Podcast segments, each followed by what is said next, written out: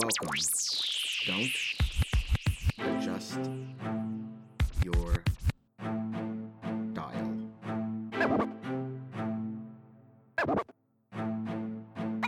Welcome everyone to the Lo-Fi Poli Sci Podcast. I'm your host, Michael Pickering. That's right. Lo-Fi as in low fidelity, low quality, in your face, messy as can be, global news show.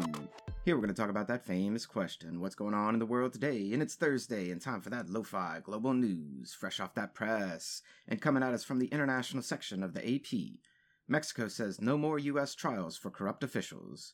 Weeks ago, we reported how the former Defense Secretary of Mexico was arrested in the U.S. on drug trafficking charges. Now it appears he's being sent back to Mexico for trial. A new agreement between the two countries states that those individuals from Mexico that are arrested in the U.S will be extradited back to Mexico for trial.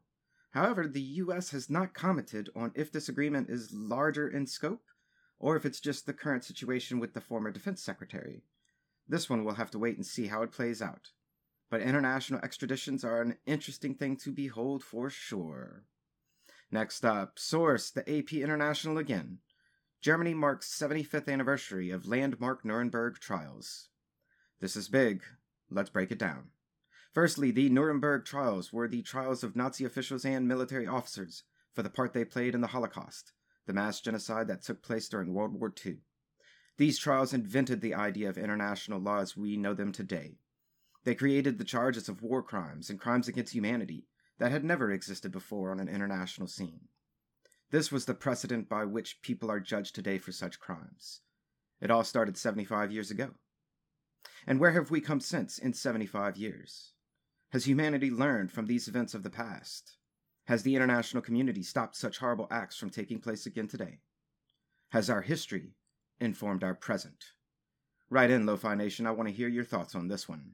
Now, moving forward because we never move on from anything. Source The World of Reuters. EU to impose more Belarus sanctions, including on firms. That's right, the European Union is expanding sanctions on Belarus, which at the moment include over 50 people that have had their assets frozen and travel bans placed on them. This list will increase in size, but a new addition is the sanctioning of companies from Belarus.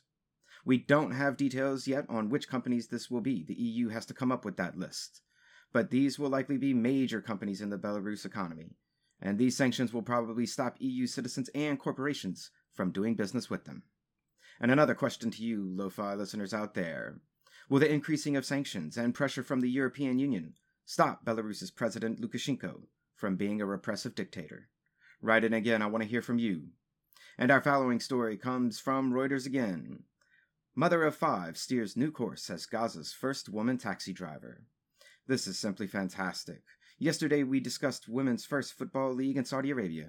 Today, Gaza's first woman taxi driver. Read her story, listeners, how this wonderful woman is providing a much needed service to an all female clientele, regardless of what anyone says or thinks about it. Well wishes and much success to you. And a last piece of news to send you on your way for the day. Source The BBC, UK section. Stirling Pupils Penguin Project pays off after new colony discovered. This is a fantastic piece of news as well, especially if you know my affinity for all things penguin and Antarctica. These high school students were able to locate 11 new penguin colonies in Antarctica, increasing the number of known colonies by almost 20%. Simply marvelous. Give us more positive news about more penguins being alive every day of the week, and you'll always see me smiling. Keep up the great work, pupils. Penguins and people need you everywhere. And that's a brief snapshot of what's going on in the world today. Stay tuned for tomorrow's episode of Lo-Fi Global News. Always remember that Lo-Fi Poli Sci is more than just me. It's the we we be.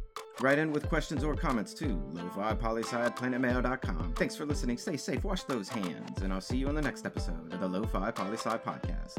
Pickering, signing off.